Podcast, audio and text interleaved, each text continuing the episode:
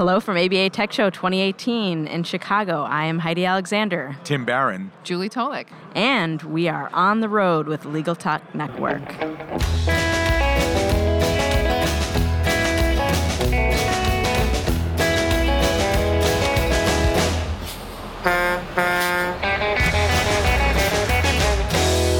And we're back. Thank you so much for joining us on the road in the Windy City. So, today we are talking about what is a digital marketing strategy and how do I get one. Both Tim and Julie just presented at this wonderful session. I'm going to ask you both what was that session all about? What was the sort of the general theme? So, a couple of things.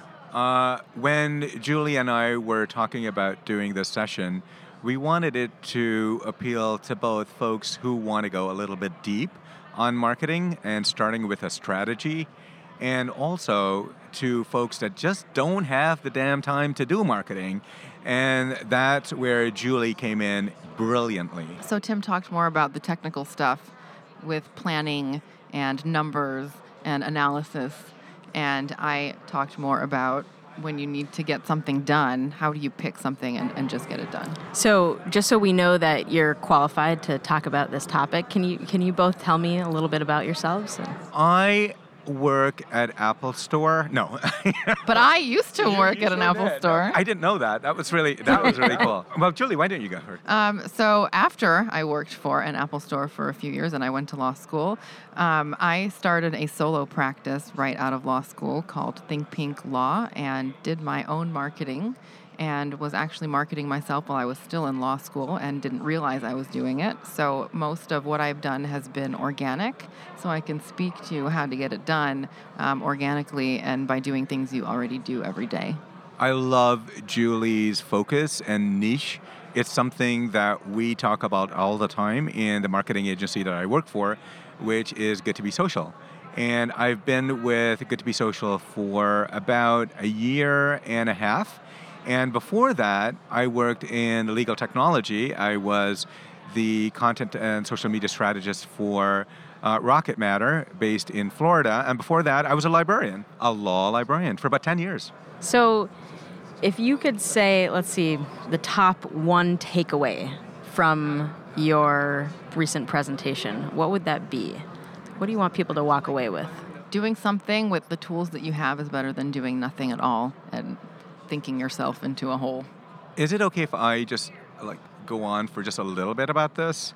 So okay, so just one takeaway, and it's a takeaway that I that I um I talked about during our presentation, and we talked a lot about strategy. Strategy can get you bogged down a little bit with goals and plans and um, and analytics and all that kinds of stuff. But just do one thing create a half an hour webinar. You don't have to invite anyone to it. Use zoom.us to, to film the webinar. Um, post that onto Vimeo and onto YouTube. Uh, split that up into four sections. Write about it um, on your blog.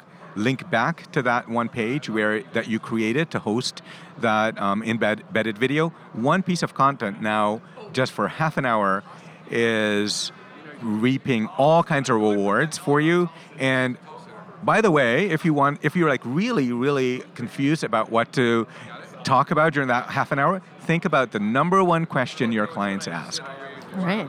Good tips. So I understand that part of your session was more of a, a hands-on sort of workshopy type of feel. What what did you do with that?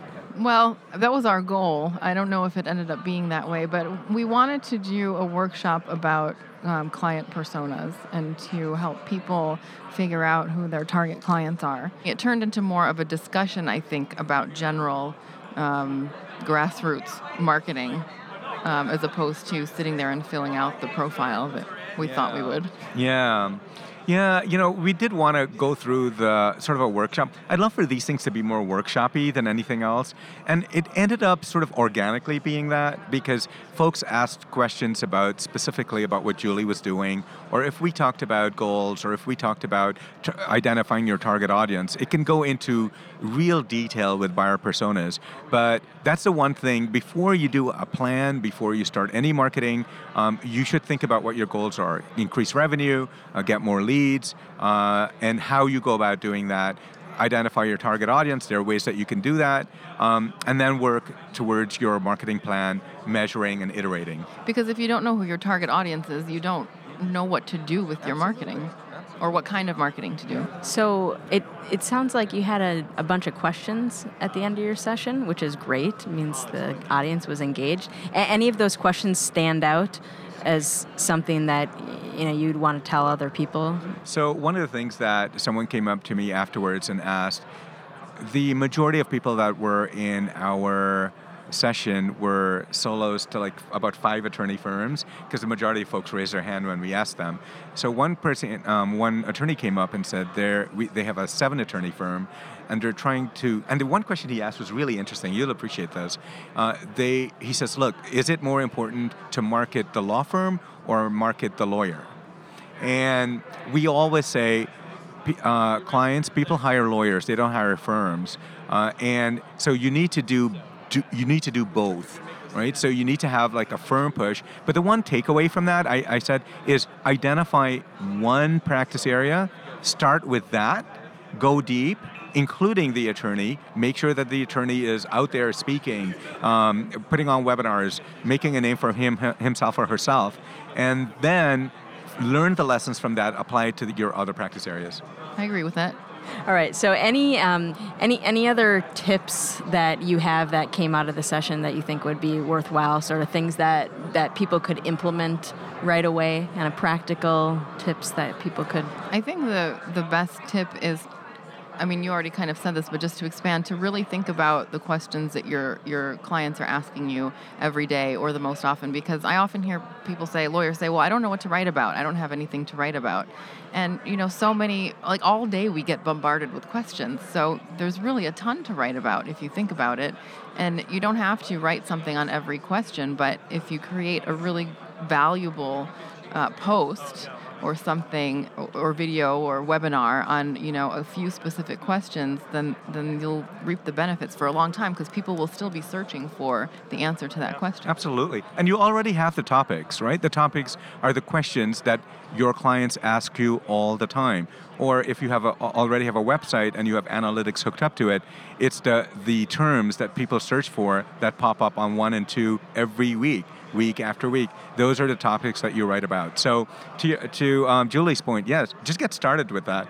You know, you can get bogged down in the goals and in the objectives and identifying buyer personas and um, and making a marketing plan and measuring analytics. Just get started with one thing.